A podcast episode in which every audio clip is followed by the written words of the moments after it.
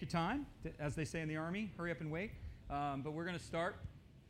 So, just to kind of give you guys a little bit of a journey here, uh, like the process that I go through in, in uh, teaching is that I, I pray, okay? I ask the Lord what He wants to say, and then I spend time trying to understand what it is that He's saying. And the reason that I do that is because you're Jesus' people, and this is His church, correct? And so it's important for me to give Jesus what he wants and to lead you and teach you in a way that uh, is effective from the Lord's heart. So, that being in mind, I feel like he gave me a, a direction to go in, and uh, I started developing this direction. And as I was developing the direction that we were going in, I felt like the Lord was telling me to back up. And so, the last few days I've been praying and trying to figure out what it is He's trying to tell me. And I heard the Lord saying to me, I want you to lay a foundation of truth before you go there. And so the next, this week we're going to talk about doing a series, going to do three teachings on the revelation of truths. And they're just truths from the scripture that uh, are necessary for the Christian to understand. And next week, we're going to talk about Mother's Day. And then, following the revelation of truth, probably starting in the month of June, we're going to do a series that, um, if you can understand this series, this is really going to empower you. The series that we're starting in month of June is going to be called Kingdom Culture. And while we've taught that before, I've modified it a little bit, and uh, we've moved past the beta test phase into more of a, an effective uh, way of teaching. So that that understanding of the culture of God's kingdom and how it relates to us is very important, and that's going to start in June. But we're doing a series on truth and truths that must be understood. And the first question would come to mind is what the heck is truth, right? If you understand the Bible, when Jesus was in front of Pontius Pilate, and Pilate, the Roman governor, was talking to him, he basically asked the Lord, What is truth? Why would Pilate ask such a question? What is truth? Because he was in a culture where truth had become relative. What is relativism? And what's happened in our culture and in our society is that truth is we, we, are, we are under a blanket of what would be called moral relativism and also society uh, relativism. And what that simply means is relativism means what's right for you is right for you, and what's right for me is what's right for me. And what's right for you may not be right for me, but you got no right to tell me what's right and wrong. That's essentially what relativism is. You know, it's God as I understand him to be. If I think God's a tree, well, you're no one to tell me that God's not a tree because God's a tree to me. That's what relativism is. Relativism is, well, I believe there is no God. And I believe I have the power to determine whether there is no God. That's what really what, what's happened. And this line of thinking is very dominant within our culture. This is what, what's, what's our culture moves on these waves. And this level of waves have moved into the church to where there's been a whole wave of relativism within the body of Christ. And we have a generation that is being taught there's, they have no grid for truth. The Bible does not work off of relativism, it works off of truth, right? And as difficult it are for those truths to understand, those truths are the reality of the kingdom. So we're going to talk about truths, and today we're going to talk about my goal is to hit you through all three of these first three God is a Trinity, man, his purpose in creation, and what sonship and daughtership and obedience looks like. These are truths that have to be understood. And they have to be understood because the only way we activate our inheritance is through understanding what truth is and walking in truth. John said, I have no greater love than to know that my children are walking in truth. Jesus prayed, come on. Jesus prayed and he said, Father, sanctify them or set them apart. He was praying for you. He was praying for them at the time, and he's praying for future generations. Set them apart according to truth. And he said, What is, and so and he answers what truth is. Your word is truth. And so when we understand these truths, it's going to be a little academic, which is good. So it's going to give us some understanding. And I'm going to give you the whys. Oftentimes we're told the whats, but we're not told the whys. So in the beginning, God, in Genesis chapter 1, verse 1, say this with me the Bible does not explain God, the Bible declares him. Very important concept to know. Bible makes no attempt to explain him, it just declares him. He is love, declaration. In the beginning, God. No explanation at all. It just declares him. It's a declaration of who he is. Makes no explanation for him, simply declares him. In the beginning, God created the heavens and the earth. This word for God, so we're going to understand who God is from the language that he uses. The word for God in the Hebrew is a plural word, it is the word Elohim. Elohim. It is a plural word, it's a compound unity.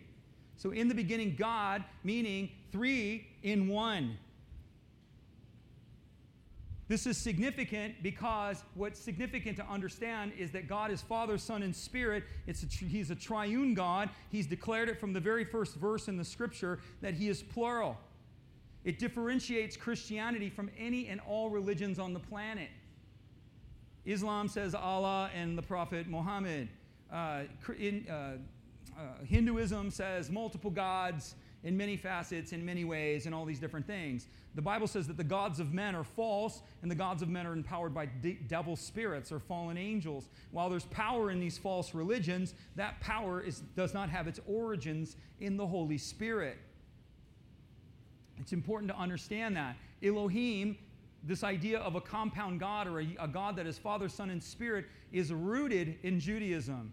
It goes all the way back to the writings of Judaism. In other words, God took this people, and as He taught these people, these Jews, about Himself, one of the things He imparted to them was the understanding that He was a Trinity. You say, well, why don't they believe that now? Because that's a very difficult thing for them to accept. To accept that Christ, God is a Trinity means they must accept the Son. To accept that God is a Trinity means they must accept the Spirit. This has been such a difficult concept to, Jew, to Jewish people that their rabbis have changed the name of Elohim. They don't even they use, they don't even use it. They use the word Elienu. They alter the word. But the ancient texts of Hebrew all use the word Elohim. This idea was so profound that God wanted to instruct his people that he is Father, Son, and Spirit that he gave them a saying called the Shema. Anybody know the Shema? Anybody? Shema Israel, the Lord your God is one. Hear, hear O Israel, the Lord your God is one. Deuteronomy, they were to, they were to 6 4. They were to say this saying three times a day. Not once, not twice, not four times, not six times, three times. Why? Because God was reinforcing the idea here, listen, pay attention, this is important. That's what he's saying. Shema, Israel, the Lord your God is one. Adonai Elohim is Ehad. Compound unity. Well, what's so important? Okay, everybody, it's like God's going to give us a mind bomb. Hold on, here comes the mind bomb. Let's listen. God is one.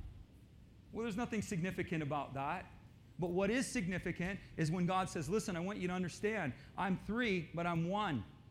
Three distinct persons, one in mind, one in heart, one in purpose, one in intention. I'm three, but one. Now, that's pretty profound.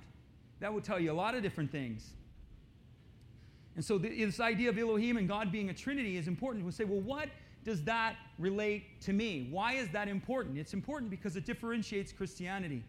It's important, the second thing is because it makes you understand that Jesus Christ is God.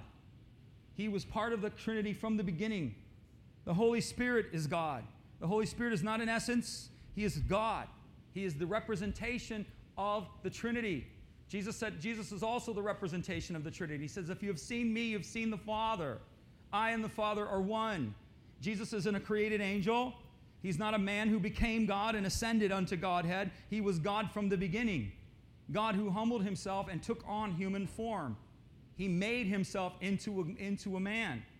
He was always, but he formed himself a body and stepped into it through Mary. Say, how can he do that? Because he's God. What spins the earth on anything? Have you ever looked up in the stars? How is any of this stuff possible? Look around you.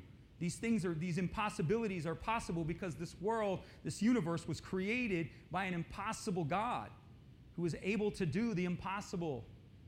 So when we understand that God is Father, Son, and Holy Spirit, we should have no, no confusion about whether or not Jesus Christ is God or not. In the beginning was the Word, and the Word was with God, and the Word was God. It talking about? Jesus is embodying himself as the Word. Jesus is God. The Bible says all things were made through him and by him and for him, and without him, nothing exists that exists. He's God. Holy Spirit is God. And what it teaches us, not only that God is Father, Son, and Spirit, but when we understand the Trinity, we understand the nature of God Himself. God's nature is revealed in His personhood. In the personhood of the Trinity, to understand and to meditate on what the Trinity is and this God that is, that is three, and to understand how they operate within their structure it is a consistent system of servitude and honor. The Godhead does not exist in self exaltation. In other words, the Father isn't constantly exalting himself over the Son, and the Son is exalting himself over the Father. It is a consistent system of each person of the Godhead submitting one to the other, serving one another, and exalting one another. You see it all the way throughout. The Father, the Son submits to the plan of the Father. The Father says, Listen, I'm going to deem what the plan is. And the Son says, I'll submit to it and I'll do it.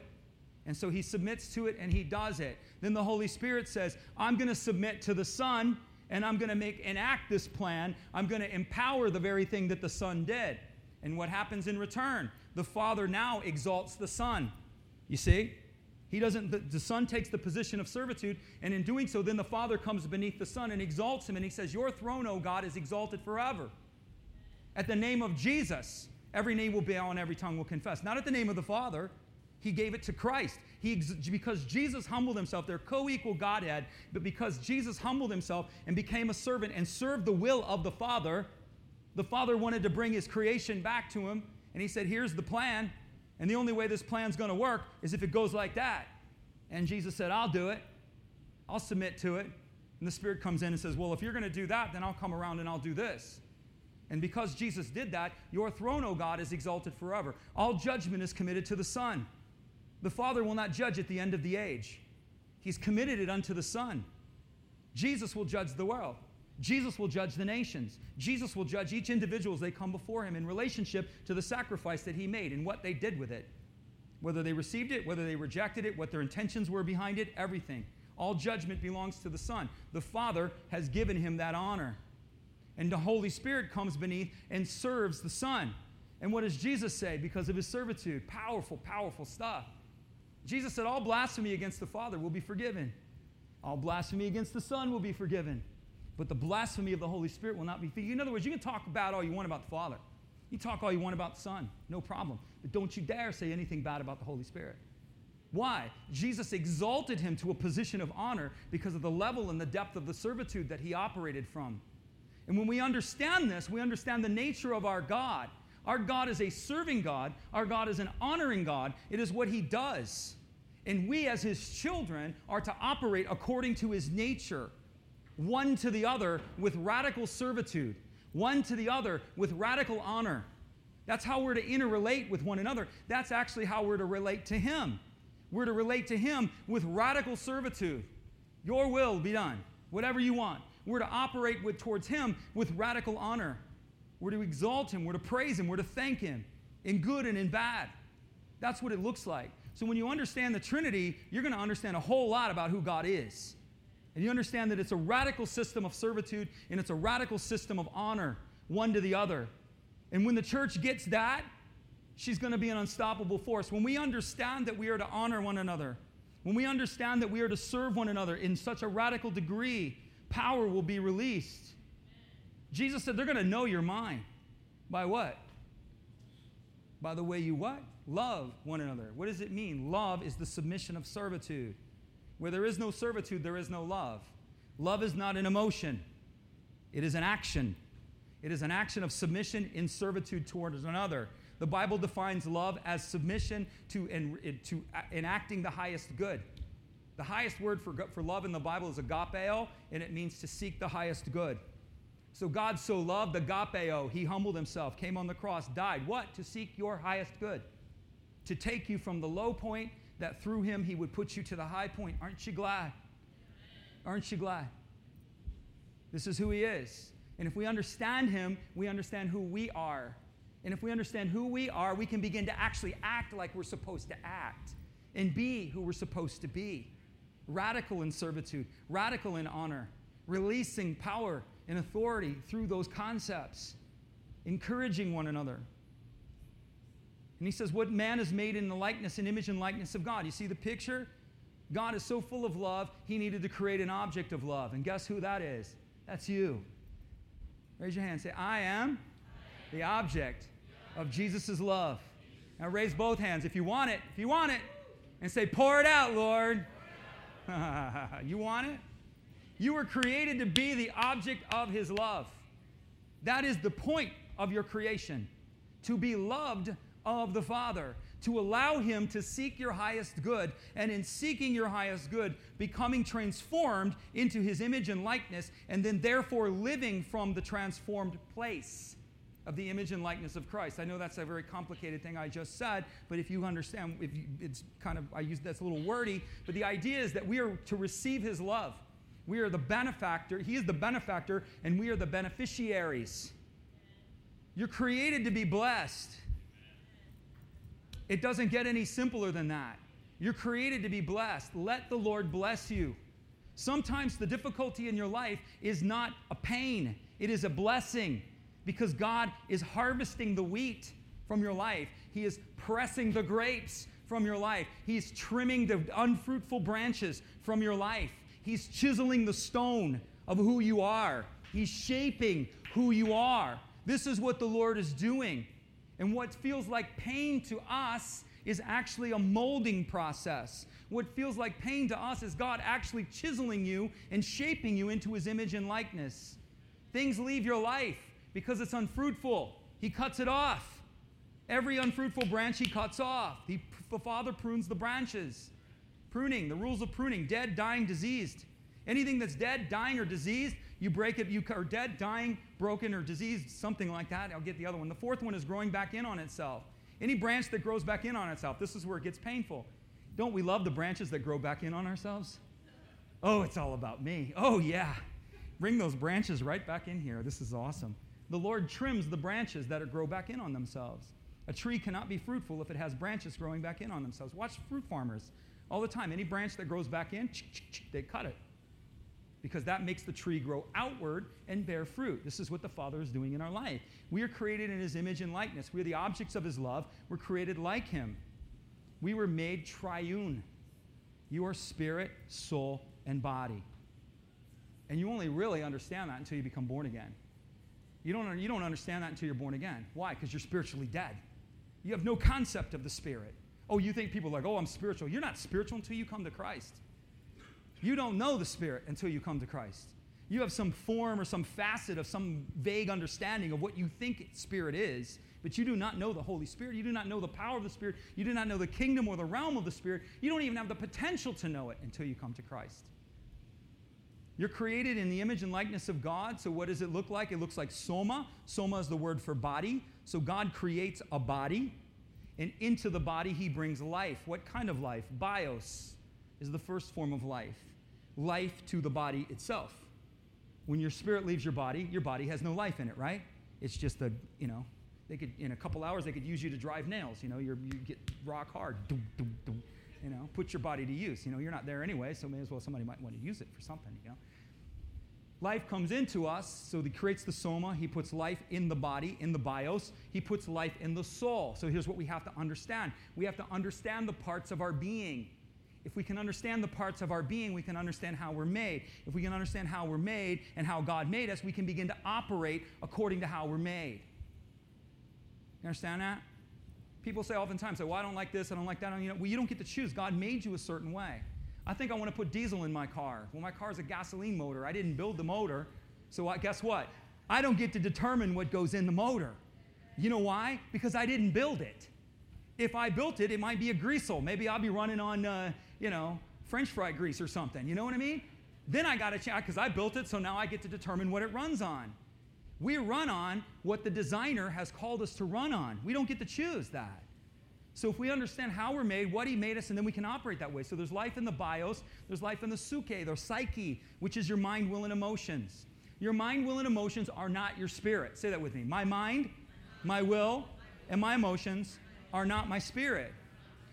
Then there's life in the pneuma, which is the word for spirit. Your spirit makes you who you are. We are all equal in three of these. We are not equal in the third and the fourth one. We all have a body. We all have bios or life in the body. At least everybody's breathing. You know, uh, if I see you, I think you're sleeping. Maybe I don't know. Maybe not breathing. So if somebody starts sleeping, we put mirror under see if it fogs. But the point is, we all have a body. We have life in our body. We all have a soul. But your spirit is what makes you you. It's what makes you unique. It makes you different. And here's the big point who you were created to be by the Spirit, in the Spirit, you will never know until you connect to the author of life by the Holy Spirit. The Holy Spirit comes into you and you become self actualized. You actually can now reach the potential of your creation. Without the Holy Spirit, you have no hope. No hope of ever becoming the person that you were created to be. None. Why? Because the life comes from the Spirit. Holy Spirit comes into you, you have a personality, and the Holy Spirit ignites the personality. Next slide, I'll show you. And the Lord formed man from the dust of the ground and breathed into his nostrils the breath of life, and man became a living being. What happened? He forms the soma, he creates a body. He breathes the spirit into the body. So God forms man, squeezes man from the earth, etches woman from the rib, creates them differently and unique, but breathes breath into Adam. And in breathing the breath, the breath of the flame, the fire of the spirit ignites the soul Adam awakens to the person that he is, and his mind comes alive, his emotions come alive, and his will comes alive because God breathed into him. What does that teach us? It teaches us that life comes from the Spirit and by the Spirit of God. In other words, there's no life outside of the Holy Spirit. You may be physically alive, you may be emotionally alive, you may have some spiritual awareness, but you're not living because that life that we draw from is in the Spirit. You were created and designed by the Creator to not live according to your emotions, to not live according to your body, but to live according to His Spirit. From the very beginning, man was dormant until the Spirit came in. Do you get this? You understand this? This is how we're made. These are truths we have to understand. This is way better than Doc, Dr. Phil, I can assure you. This is going to help you a lot more than, you know, Oprah, okay? or Dr. Oz or whoever the new person is of the day. This is, this is Bible, this is gospel. It's important that we understand how we're made. So he forms us, he breathes into us. Life comes from the Spirit. Say with me life comes through the Holy Spirit. No Holy Spirit, no life. What does this mean? I'm born again, so how do I relate this? Okay, you're born again, the Holy Spirit lives in you. But any arena of your life that you are not allowing the Holy Spirit to operating, there's no life there. If you're not letting the Holy Spirit operate in your marriage, there's no life there. If you're not allowing the Holy Spirit to operate in your finances, there's no life there. If you're not allowing the Holy Spirit to operate in your business, there's no life there. If you're not allowing the Holy Spirit to operate in your emotions, there's no life there. Wherever you are not allowing, you say, I'm born again. Yeah, you're born again and saved. We're talking about not, we're not talking about being saved. We're talking about walking in power, and we're talking about walking in truth. And the only way you can walk in truth and power is by allowing the Holy Spirit to rule and reign in those areas of your life. People don't allow the Lord to rule and reign in lots of areas of their life, and they're Christians. Don't encroach upon my time, Lord. That's mine. That's my time. Don't you dare tell me. Don't you inconvenience me. I deal with that all the time. Christians hate to be inconvenienced. Oh, that inconveniences me. That's not the Lord's will. I feel pain there. Just because you feel pain does not mean that's not the Lord's will. You know, that's the point. So, why is it important? Life comes from the Spirit. We are created to be ruled by the Spirit. We're created to be ruled by the Spirit. Okay? That's the idea. Our confusion, this is what where we get confused. Anybody want to not be confused? Okay? God help us. There's a confusion upon an entire generation. That confusion is upon the church, a confusion upon the culture. God is not an author of confusion. He's the wisdom and sound mind. Our confusion as Christians come is because we think we're supposed to be led by our appetites. So, what my body wants must be what is true, so therefore I follow what my body wants. I feel like I want five pieces of cheesecake, therefore my body wants that. It must be good. Pick an area. We're led by the appetites of the flesh. Okay? I don't think I need to go any further than that. And we think that that's okay. You're not designed to be led by the appetites of the flesh. Or better yet, we think, and this is another area, we think that we, we're, we're to be led by our emotions. Christians think it's okay, well, whatever I think, whatever I feel, and whatever I want your mind, your will, and your emotions. That's what leads me. I feel, I'm not feeling it anymore. I'm out of here. I don't feel it in this job, I quit. I don't feel it in this marriage, I'm leaving. I don't feel it in this church, I'm leaving. You are led by your emotions and not by the Spirit. And what we do is we self justify it oh, well, maybe it was never God's will that we ever got married. Really? We going there? Are we going there? Huh? Grow up, Christian. What do you mean that's not God's will? Did he bring you together? It's his will. Well, you don't. What God has joined together, let no one separate. well, I feel, I feel that I would be happier. I feel. And we train wreck time and time and time again because we lead by emotion and we justify the emotion and we hear Christians are we're masters at this. Oh, well, the Lord just told me. Well, the Lord just told me. God told me. You know, we, we're masters of that. We're masters. Come on, somebody's going to clap for me there, right? we're masters of making emotional decisions and putting a spirit on it and saying it was God. Come on, right? Come on. We're led by our appetites, we're led by our emotions or our will. We're not created to be led by our appetites or our emotions. Things will start turning correctly for you when you begin to operate in the system that God has designed to be led by the Spirit. Those who are led by the Spirit are the sons of God, daughters of God. What? Who are led by the Spirit. He doesn't say led by the flesh, doesn't say led by the emotions. We are to walk in the Spirit. We're to be led by the Spirit. We're to be filled with the Spirit. You see the, you see the importance of the Holy Spirit? Holy Spirit has complete reign in this church, man. He has the seat of honor. Okay? A lot of churches, oh, you can go out, wait outside the door. If we mention you, Holy Spirit, you can come in. He can do whatever he wants here because there's no life without the Holy Spirit. And so I'm going to teach you the Holy Spirit all the time because he is the gift. He is the gift. There is more to you than your physical existence. You were not created to live on this plane. Now, here's the deal. Okay, you ready? Because we're going to get into some difficult things, right? We all, say it with me, we all struggle with fleshly appetites. Okay? All of us. We say this with me. We all struggle with emotional dysfunctions. Okay? So we're all equal now, right? We're all equal. We all I got my junk, you got yours, right? You might be able to see my junk, you may not be able to see my junk. I might be able to see yours, but we all got it. But just because we have issues of our flesh, just because we have issues of our emotions, does not mean we need to live there. Does not mean we need to stay there. You understand this? He's called you out of that. So it's, it's okay to struggle. It's okay to stumble. Bible says we stumble in every way so what, but we all struggle in one way. This is James. This is James. Don't give you James, man. James is going to tell you what time it is. You, you, want, you need somebody to tell me what time it is, you just read James. You need some high karates, open the book of James. Okay? You feel like you're, you're James will slap you around. Wake up! That's what he does. James says we all stumble in many ways. So all of us stumble, and all of us stumble in many different ways. Okay? But all of us stumble in one way, and it's with our mouths. So it tells us. So while your, your stumbling may be different than mine, and we all stumble, we all have issues, we all got an issue with our mouth. Okay? That's given. Right? Just give it a little bit of time. I tell people all the time the Bible says this in the multitude of words, sin is not lacking. Which means stick around here. Kevin's going to say something really stupid from time to time. Okay? Pastor Kevin is probably going to say something right most of the time, God help me. And sometimes I'm going to say something dumb. If you're going to talk, you're going to say something dumb. It's just eventually, it's, it's an inevitability. You are more than your physical existence. We're not to be led by our appetites or our emotions. That doesn't mean we don't have issues. We have issues. We are to be led by the Spirit. God is bringing us out by being led by the Spirit. That's the point. We continue to lead. You trip, you get up.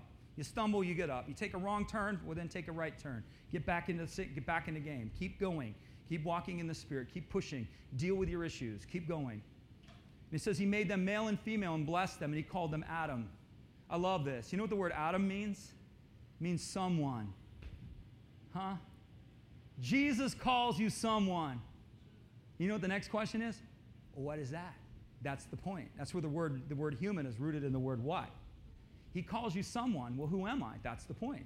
You are someone to the Lord. He has made you somebody. You're not insignificant. Okay? I don't care what you know, Uncle Will said. You're, you're, you're not, you're someone. You're someone. He made them male and female, blessed them, and called them Adam. Male and female. This is important. Everybody grab your chair. Okay, we're going to grab a chair because we're talking about truth. Okay, we're talking about truths of the Bible. We're not going to talk about truths of the culture. We're going to talk about truths of the Bible. We're not going to talk about truths of Facebook. We're going to talk about truths of the Bible. We're not going to talk about truths of, you know, whoever male and female, he blessed them and he called them someone. This is why a man leaves his father and mother and is joined unto his wife, and the two become one flesh. This is an important understanding because this again comes back to our creation. What does it mean? It means God creates us gender specific, not gender neutral, gender specific. He made you a man, He made you a female. He made you that in order, next slide because it teaches us gender dynamics. Gender dynamics within a marriage, man and woman were created equal. Okay, ladies, you should be really strong when I say this, okay, because we're going to say it together, but the women, I should hear them really well. God created male and female equal. It's the idea of complementarian. You are equal in standing, equal in stature. You are different in role. Thank you very much. You are different in your roles she is made differently than you. You are made differently than her in a female female relationship. And the idea, the Bible doesn't, but the theological term is complementarian. So she is made strong, she is made significant, she is made intelligent, and her gifts are to complement the relationship complement the man. He is made strong, he is made intelligent, he is made significant. He is, his gifts and his abilities are to complement the relationship. It's complementarian. Do we get this? To complement one another. The roles are different. The role of the man in Scripture is different than the role of the female in Scripture. And so we got to understand this. God has created it. And here we go back to the radical servitude. Because if God made it, I'm going to tell you, if God makes the relationship, servitude and love is somewhere in the equation. And that is the relationship between the man and the woman is this radical servitude, radical submission and radical honor. Serving one to the other, serving one to the other, honoring, preferring one to the other. And when it comes to marriage, Bible uses the word mutual submission. We tend to not, where's that one? We only goes, wives submit to your husbands. That's the one we, we focus on. It doesn't say that entirely. It says mutual submission. Submit you one to the other. In other words, in the area of operation of the female gentleman, serve her. Huh? Yeah, I'm helping you, ladies. Help me help you. Okay? the woman in the area of his operation, she is to serve him. Okay, real interesting dynamic. Okay, I, am just gonna I'm gonna give I'm gonna give you a general statement. I know there's specifics, but I'm gonna give you a general statement. So in areas of leading the home directionally, the responsibility falls to the man. In areas of developing the home, the responsibility fa- falls to the woman. Where the conflict comes in is when we step into roles that are not our own instead of complementing. So there's conflict. Let's use the dudes. Man, I'm your friend. I'm here. My name is Kevin. I'm your friend. Okay, I'm with you. Okay, I'm on your side. The role of the man is to directionally lead the home. Two issues, three issues come up. Number one, the man is not directionally leading the home at all. Two, he's directionally leading in a home, the home in a way that does not honor God. Amen. So if he is leading the home in a way that does not honor God, it will never honor the wife. Ever. So either the men do not lead at all and they don't want to do anything. There's no directional vision at all. And what does direction mean? Listen, if you get this one right, you can get you're going to get the majority right. We're going to church, we're going to serve Jesus, we're going to love God. And we're going to do whatever Jesus says. You're directionally leading. Okay? Slap the man a badge, give him a high five, and put a, you know, do, I mean, that, that, if you can start there, that's a good starting point. Okay? Love God, get your butt in church, and follow the Spirit as a family. Do what Jesus says. The third thing comes in is when the woman does wants, wants to conflict with the directional leadership of the man. So those are the conflicts that come in. Then the conflict, then the rub comes in, is that the woman is called to, rule, to develop the home. And so she's developing the home. And if you don't think this is real, try to say, hey, honey, I really had a vision last night. I want to paint the inside of our bedroom red. Try that one on. And she goes, I hate red. I'm more into taupe, you know? Who's going to win on that? Where's the conflict coming in? Why is she conflicting with you? Because you're stepping into a domain that belongs to her. Her job is to, to develop the home. That's her job. And so husbands walk around, they think that they're the husband. That means they get to dictate everything. That, that's not what the Bible is saying. It doesn't renounce the leadership of the male, but the responsibility of the man is directional. Do you understand that? Husbands, if you're a husband in this room and you've got a wife, I challenge you to directionally lead that woman. What you're going to see when you happen when you lead that woman is she's going to become like a bumblebee. She's going to be like buzzing around you, helping you because you're leading her. And why is she doing that? Because that's what she was designed to do. a strength that assists. Again, we get to the language of the Bible. I'll make for him a helpmate. That's not what it says. Oh, she's my helper. She's my helper. It's not what it says. It says she is a strength that helps. Big difference there, right? Do we not see a big difference there? She's strong to you, and in her strength, she helps you. One of the biggest problems, okay, I've been married 25 years, so I'm qualified to speak on the subject, all right? Qualified. What's that means? It means I got lots of battle wounds, lots of scars, okay? Lots of things I did wrong. My pants are worn out, going, I don't know what I'm doing, you know? One of the biggest problems is men do not recognize the strengths of their wives. They do not nurture the strength of their wife. You say, She's got issues. No, so do you, brother. Right? Don't we all? Get in line. We all got issues. We get rid of our issues by walking forward. Walking forward. You are not to suppress the woman, you are to empower her. It's again the culture of heaven constant empowerment, servitude, and recognition. I served my wife one time. She, man, she serves me 10 times for what I serve her. Huh? If, if we get our identity, we're going to get something. If women could get their identity, they, you, women, ladies, you are amplifiers. I say this all the time. God designed you to be that, you amplify. Whatever is plugged into you, you amplify. Good, bad, and ugly. Huh? Is there a man in a room that will give me a witness? Okay? Right? The woman amplifies. So if you give that woman love and you give that woman servitude, what do you think she's going to amplify back to you? Love and servitude. She's going to amplify it. You give that woman trouble, huh? You on you and, and what does trouble look like for a woman? When a woman doesn't feel like she's loved. Love is her language. You know what the Bible says about a woman who doesn't feel loved? It's better to sleep on a roof. That's what Solomon said. I would rather be in a roof of the house than in this house with a woman who's not loved. Your job is to communicate love and servitude to the woman. And that involves a whole other line of teaching, but I'm trying to help you guys out here. The man, when he feels disrespected or dishonored, that creates a big conflict. And that's a whole other dynamic there as well. So the creation is complementarian. This is the essence of power in marriage is ahad. It means oneness. God's called two to become one. You know what that looks like? Each person lowering themselves beneath the other in mutual servitude and coming together in honor creates a new person. The reason marriage doesn't work is because someone, somewhere along the line, is not serving the other. Both people have to reduce themselves. You mean I have to be, you mean I have to not be the man that I am when I get married? Dang straight. That's what the Bible says, Jose. Your life is gone. You had just traded it in. You thought you were getting that beautiful woman. No, you were trading in your very existence. That's why it doesn't work. Because we, when we come to Christ, we try to hold on to the old world and it doesn't work. We get married, we try to hold on to the new you, the old you, it doesn't work. You decrease, she decreases. You come together and become a whole new person. That's what marriage is. I'm not changing. You're not going to be married long. Not going to be married long. Because again, I'm talking to you about the created design. I'm talking to you about the created order, the way the Lord has made it. That's where all the tension comes in. The tension comes in through oneness two becoming one. We become one. Ehad. When two people, when the husband and the wife are operating as one, there is power. There's power. If you've ever operated in unity and harmony with your wife on anything, I don't care if it's planning a vacation. I mean, wow, that was awesome. I don't know what just happened there between us, but something happened there, and that was amazing. You tapped into the power of oneness. The conflict comes in the friction of oneness. I don't know who this is for. I'm helping somebody out here today on this oneness thing. Are you getting anything out of this, or am I just like, you know, like, oh, I don't agree with you, Kevin. I don't agree with you. Okay, that's fine. You don't agree with me.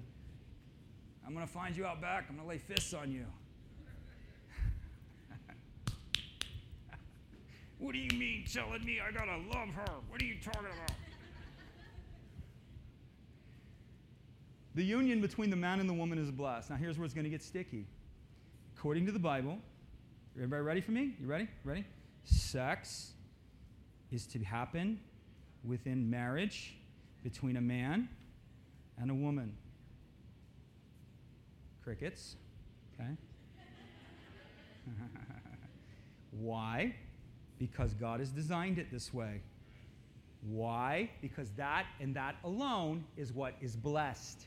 The blessing comes through that relationship sex between a man and a woman in marriage.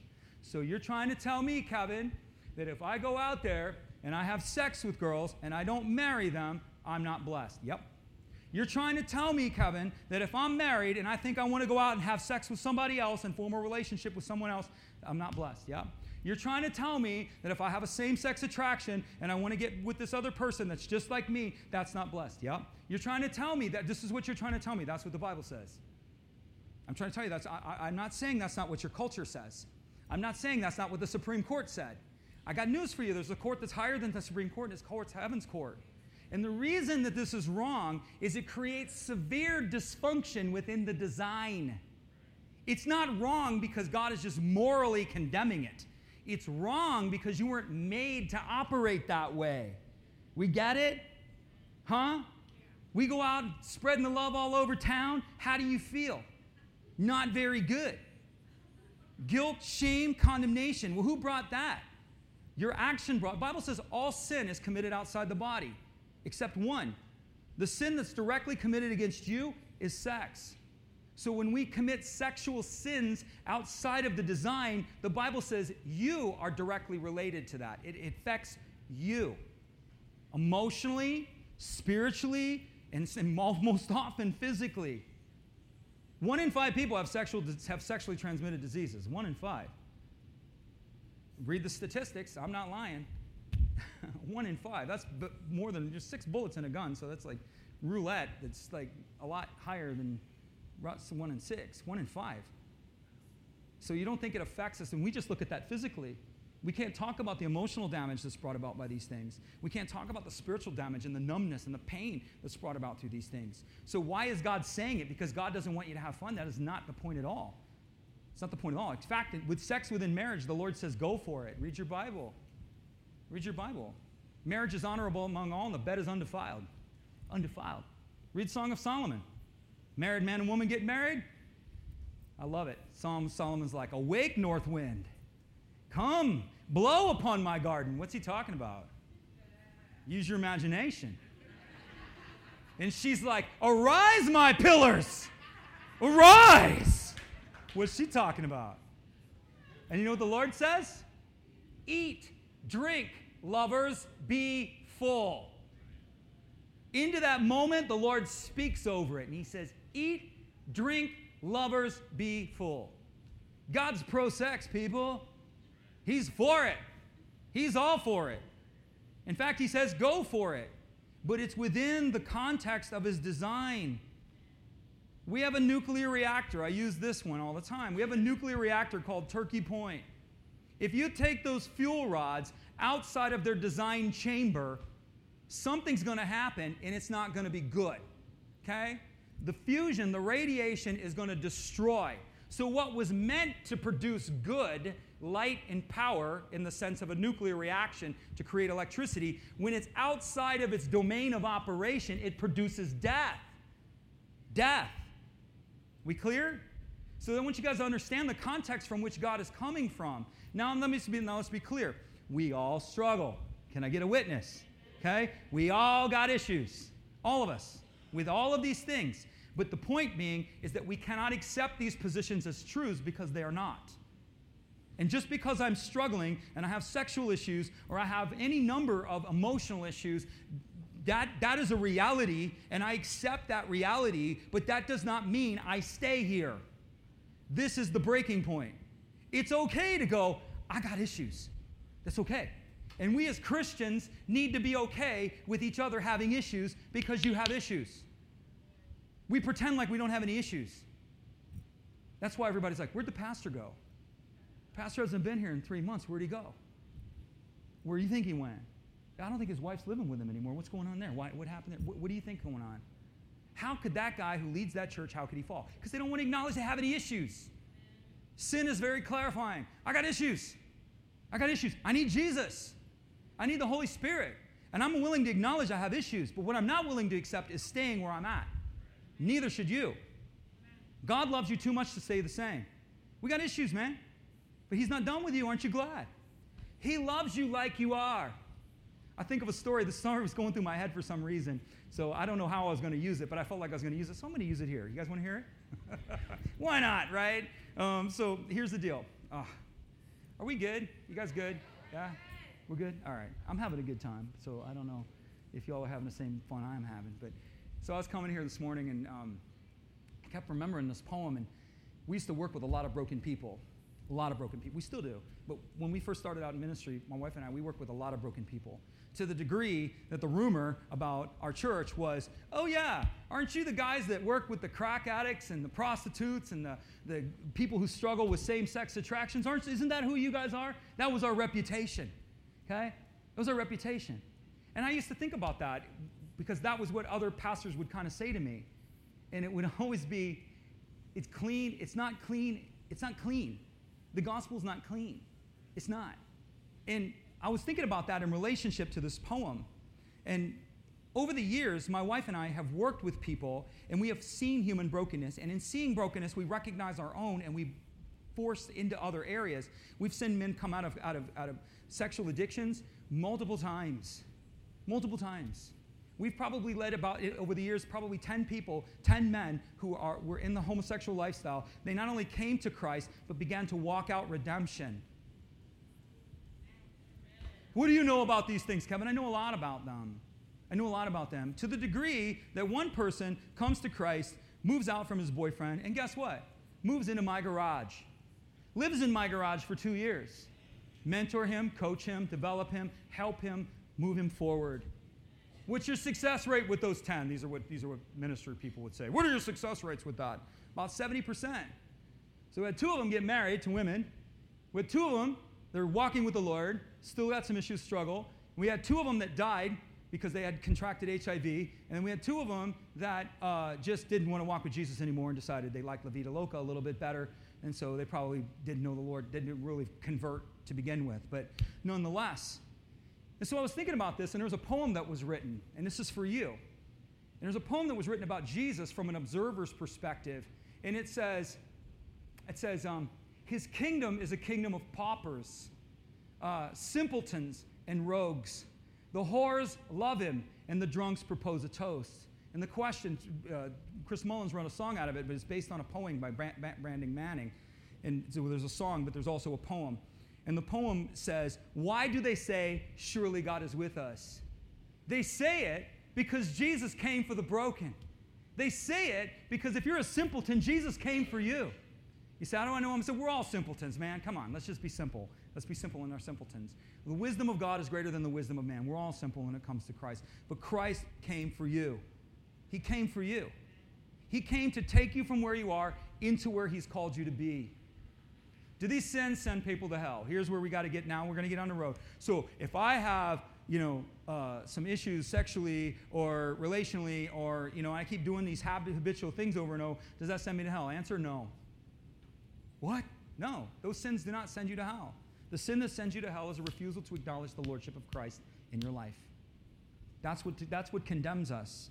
Now, in acknowledging the lordship of Christ, Jesus said, Why do you call me Lord and not do what I say? So now that I'm under the lordship of Christ, what am I called to do? Follow him. What? Out of my sin into his righteousness. Out of what I think into what he thinks. This is the idea. Do we get the idea? And so we run around swinging at the branches, telling everybody what's wrong with them. What's wrong with them is they don't have the lordship of Christ in their life. What's wrong with them is they don't have not been given the grace to change. You have the grace to change. Well, what if I fail today? Well, get up and go again. What if I fail 70 times today? Well, get up and go again. Get up and go again. Did you fail 30 times? Get up and go again. Get up and go again. Get up and go again. We call him Lord. Why do we struggle? We acknowledge our dysfunctions and we then deal with the point of pain. This is how we get out of our dysfunctions. But this is important because we have to understand how we're made in a world that's gender confused. You don't think this is a flashpoint for the church? And here's what my fellow pastors are doing. Don't talk about sin, Kevin. Oh, heaven forbid. God forbid we should use the word sin in the church. I don't know why we would ever use that word. Jesus said the Holy Spirit comes to speak on sin, righteousness, and judgment. That's the whole point of the Holy Spirit to minister to the people where they're wrong and how they can get right and what lies for them in the future in light, in light of all of this. It's the whole point. We don't want to talk about, don't you dare talk about sin. Oh, people don't want to like that. Oh, don't talk about issues in the culture. Yet these issues are in the culture. They're teaching your children in school these things right now, whether you know it or not, right? Right or wrong, it's not a moral issue, it's a design issue. The point is, is that the Christians should be in the position to understand while the culture is doing this, and this is the way of the culture, what's happened is the church has adopted a position of acceptance on issues with that the Lord says is not right. And we got to get our thinking straight on this. And we got to get our thinking straight, not in the world to point the finger, but to say, look, there's a problem. We are not operating according to our design. We have to be the voice of that. We have to be the voice, not a voice of condemnation, a voice of love, a voice of grace, a voice of bringing out. So, on again, on the issue of homosexuality, which seems to be the, uh, the issue of the day, the person that managed my store for almost 10 years was gay. I had another business, so I had a clothing business for a while, and my general manager of my clothing business was gay. His boyfriend died of AIDS. I was there, okay? I was a Christian. He knew I was a believer. No issues there.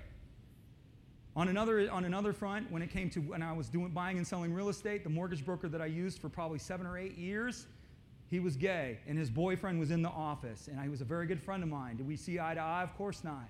He'd laugh at me, I'd laugh at him, right? So do we understand the issue? that it's okay. You know, what we do is we think that it's, we think it's wrong. And here's what happens with the Christian. This again is going to go back to the previous point. I think, I feel, I believe.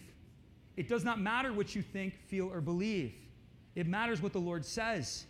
And so what happens is, is we get we get we adopt this idea and we begin to follow our emotions and we begin to take positions based on emotions because we don't know how to wrestle with the difficult questions. Crickets, crickets, crickets. My name is Kevin. I'm your friend. Okay? I tell you truth. I speak you truth. So you can hate me if you want to, but I speak you truth. We all have got issues. So if you struggle in any of these ways, listen, we all struggle. We all struggle. So next slide. You guys want to do one more or you want me to end? Yeah? If you got to leave, I don't want to keep you prisoner. Somebody said there's a difference between a long sermon and a hostage situation, so I don't want to create a hostage situation. I'm a little over. Okay, we're created for divine purpose. This, again, what I'm trying to get you to understand is these truths so that you can operate according to your design. And if you got that, then you're going to operate. Okay? You're created for a divine purpose. Man was created in the garden to work it. He was free from any tree, but he was not free to eat of the tree in the garden. Here again, why is God telling me I can't have that? I want that. Why is he telling me that? Because Adam was created by God as a son. This is the dynamic that God creates. And as a son, he knew God only as Lord. He knew him as Adonai. It says here, the Lord God. So he knew God only as Adonai. He did not know him as Father. And so the idea was for Adam to grow into the knowledge of God as Father through his obedience. That's the essence of sons and daughters, is they're obedient to their father. And we begin to learn and understand who our Father is through our obedience. And so Adam was created to learn and to know God through obedience. Everything was his but one thing he was a son and he learned, he learned obedience and demonstrated his position through obedience. He was to grow in knowing him as father. Well, how many knows Adam failed? Huh? Adam failed. Adam, again, I'm going to give you theology so that you can understand. This is an important switch so that you can understand where you are now and who you are. Okay? Adam failed. God, Adam was created as the federal head, which means everything came from him. You and I are physical descendants genetically of Adam. What does that mean? Adam received, Adam was the head of the human race genetically, emotionally, spiritually. Everything flows from him before Christ. So people without Jesus, everything that flows through them and from them ultimately has its beginning in Adam. And the first inception, Noah and I were talking about inceptions, the first inception after Adam fell was fear. Adam became afraid. And he wasn't just afraid, he was afraid of God himself. Adam failed. That failure separates us. We fall, okay? This again, these are truths that have to be understood. So we're descendants of Adam without Christ. Jesus comes, the Bible calls him the last Adam. He comes in the image and the likeness of Adam to perform the work that Adam failed. Why? To create a new federal head. So that instead of everything flowing from Adam, everything now would flow from Christ. This is the point. Adam fails. Jesus comes as the last Adam, in the office of federal head. He comes to, in the position, the authority, he comes to in the office of Adam as the federal head. He comes in the position of Adam. Adam was given the authority on the earth, in case you didn't know that. He asked Jesus for the key. He asked Adam for the keys. Adam basically turned over the keys to the, to the human race when he, when he fell. So Jesus comes, takes on the office of Adam, takes on the position of Adam with the authority on heaven, with the authority of heaven on earth. He takes on the purpose of, of Adam, which is to create the culture of heaven on the earth. So Jesus comes as the last Adam in these roles. Next slide. Last slide, I promise.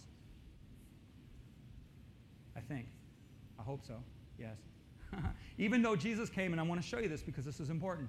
Even though Jesus came, he learned obedience from the things that he suffered in this way. God qualified him as a perfect high priest, and he became the source of our eternal salvation for all who obey him. What does this mean? Jesus was a son positionally, and he, people have a struggle with this. They're like, well, if Jesus was God, then why did he learn anything?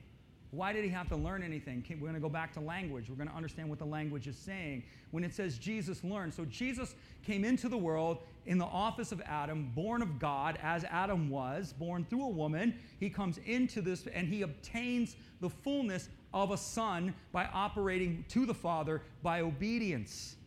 Do you understand that? He became the son because he became obedient obedient to the death of the cross. All of this is to create a new reality, a new flow for your life. So that you are now in Christ and in Him everything flows. So you can understand that that's who you are and everything you draw from, you draw from Him. The idea of obedience means to come under the spoken word. So when he learned, which means he obtained the fullness of his position because he, he came under the spoken word. Through obedience, Jesus obtained fullness. What does that say? That through our obedience, we obtain fullness. It says he suffered. And people I've heard it taught that Jesus had to be beaten so that he would learn something. That's not what it says. It's the Greek word paxos. It doesn't mean physical pain, it means emotional pain. So Jesus obtained the fullness of his position, of, of, of our federal head, not his, head, not his heavenly position. He earned the right to be the leader of the human race in the sense of those who are born again through him. He earned the right to be your Lord because he came under the authority and he suffered a terrible emotional experience. Can anybody tell me where Jesus had an emotional experience where he was really in pain emotionally? Anybody? The garden. The garden. What was the emotional pain over? It was the wrestling of will. So Adam did not submit his will unto the Father. You understand? God said, Don't do it. Adam says, That's too bad. I want it. Jesus submits his will unto the Father. Why did he do this? Because sonship is demonstrated through obedience. And here it is coming in, bringing it home, landing a plane. Okay? So if we're going to walk out who we are, what it's going to require, it's going to require this word paxos. For you to obey the Lord and to follow the Lord, it's going to cause you emotional pain. Not in a sense of trauma, but in a sense of what you want. Right? You ever see a kid that doesn't get what they want in the toy store? You ever see that? I wanted mommy. Ah! It's causing that child emotional pain because he can't have the Teletubby doll, right? Mommy doesn't want to buy him the Teletubby doll, so he's freaking out and he looks like he's in emotional pain. This is what it looks like when we follow the Lord. So we have to understand that sometimes when we follow the Lord, it's we're not you're not always going to want to. But what you're doing in doing so is you are proving your sonship. You are proving your, your, your daughtership because our fullness is obtained not just through Christ, but we, like Christ, we obtain the fullness of who we are through. To, so, in other words, there's lots of things that we want to do. Can we agree? Lots of things we want to do that God says that's not a good idea. You, you, I don't want you doing that. And that causes us emotional pain. But what God is actually saying when He says no, anytime the Father says no, it's because He's saving something for you from something. He doesn't want anything from you, he wants everything for you. So when he knows that come from the Lord is because he's got he's keeping you from something that will either harm you or that you're not quite ready for. Why does this matter? Because you and I obtain the fullness of our position through obedience. What did Jesus do when he accomplished this? What did he do? He, he positioned himself now as your Lord. And in doing so, everything comes from him this is important because Christians don't understand. They put Jesus over here and then they just go off and do what they want and they come and worship Jesus on Sunday and then they just go off and do what they want. They don't understand the intimacy of the relationship. They don't understand that they have a new identity in Him and that everything is to flow to, from, that, from Him. And so the development of that relationship is very important. You guys get this? Right? Was this too deep? Oh, man. I just put it out there. Okay? I just shoot threes. That's all I do. I just shoot threes. they asked one of the Heat players, by the way, the Heat's playing tonight, go Heat! So, uh, they asked one of them, they said, What do you do when you, what are you thinking when you're shooting threes? You know what he said? I just let it fly. I just let it fly. So I'm just letting it fly. If you're here this morning and you've never given your life to Christ, this is important for you. God loves you, He has so much for you. I'm trying to bring you guys into a greater understanding of what the Lord is doing, what His heart is, and the whys. So many times as a church, we don't explain the whys. What does that mean? Why is that? That's